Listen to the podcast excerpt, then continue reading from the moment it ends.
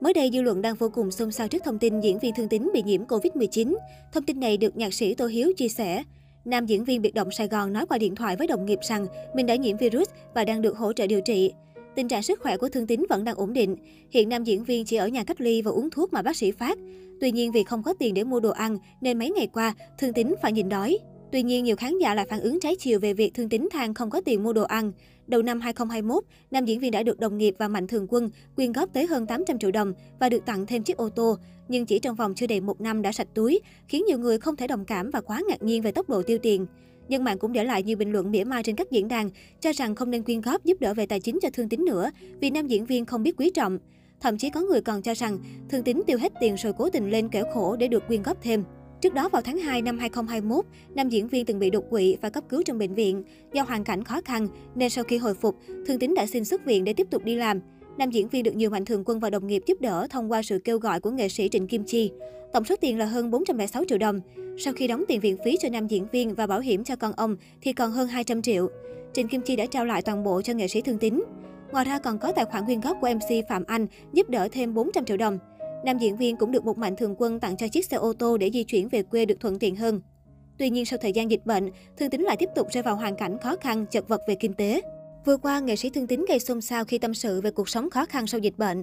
Theo đó, nam nghệ sĩ cho hay, ông cảm thấy bế tắc vì không còn thu nhập, nợ tiền nhà trọ nhiều tháng liền, vợ bế con gái bỏ đi.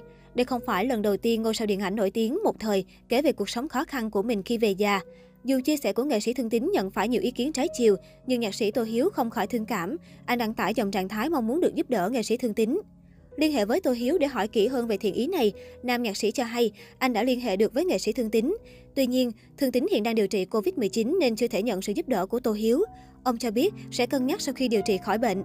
Trước mắt Tô Hiếu dự tính đưa nghệ sĩ Thương Tín về sống ở nhà mình tại xã Vĩnh Lộc A, huyện Bình Chánh, thành phố Hồ Chí Minh. Tôi muốn giúp anh Thương Tín có chỗ ăn chỗ ở. Anh có thể ở tại nhà tôi đến khi nào anh không muốn ở nữa.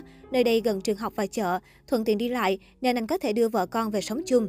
Nhạc sĩ Tô Hiếu chia sẻ. Khi chia sẻ ý định giúp đỡ nghệ sĩ Thương Tín, nhạc sĩ Tô Hiếu nhận được nhiều lời khuyên can, không nên, bởi nghệ sĩ 65 tuổi từng nhận được hỗ trợ 800 triệu đồng cùng xe hơi, nhưng vẫn không ổn định được cuộc sống. Trước ý kiến này, nhạc sĩ Tô Hiếu bày tỏ, Nhìn quá khứ của anh Thương Tín, tôi nghĩ nhiều người khuyên mình cũng đúng. Nhưng tôi thấy giúp người trong lúc bế tắc như thế này là đạo làm người. Tôi giúp đỡ anh với thiện ý vui vẻ chứ không có gì hối tiếc. Tôi cảm thấy mình không mất gì, mà nếu có để lại được gì thì đó là tiếng thơm. Vì giúp người là điều ai cũng muốn làm. Tôi thấy việc giúp đỡ anh phù hợp với hoàn cảnh của mình nên không ngại. Trước khi ngỏ ý giúp đỡ nghệ sĩ Thương Tín, nhạc sĩ Tô Hiếu đã có nhiều năm tham gia các chương trình từ thiện lớn nhỏ. Anh bày tỏ, không muốn từ thiện ồn ào mà làm một cách âm thầm bởi từ thiện là việc từ trong tâm. Trước đây, tôi hay tài trợ nhiều chương trình thiện nguyện cho VTV như những ước mơ xanh, ước mơ Việt Nam, vòng tay nhân ái. Được làm từ thiện giúp đỡ mọi người, tôi thấy rất vui vì mình sinh ra với thân hình lành lặn, khỏe mạnh đã là một điều may mắn rồi. Tôi luôn cố gắng giúp đỡ những người tàn tật thiếu may mắn hơn mình. Khi tôi mở công ty, tôi tuyển đến 25% là người khuyết tật. Người khuyết tật có công việc làm, họ vui lắm.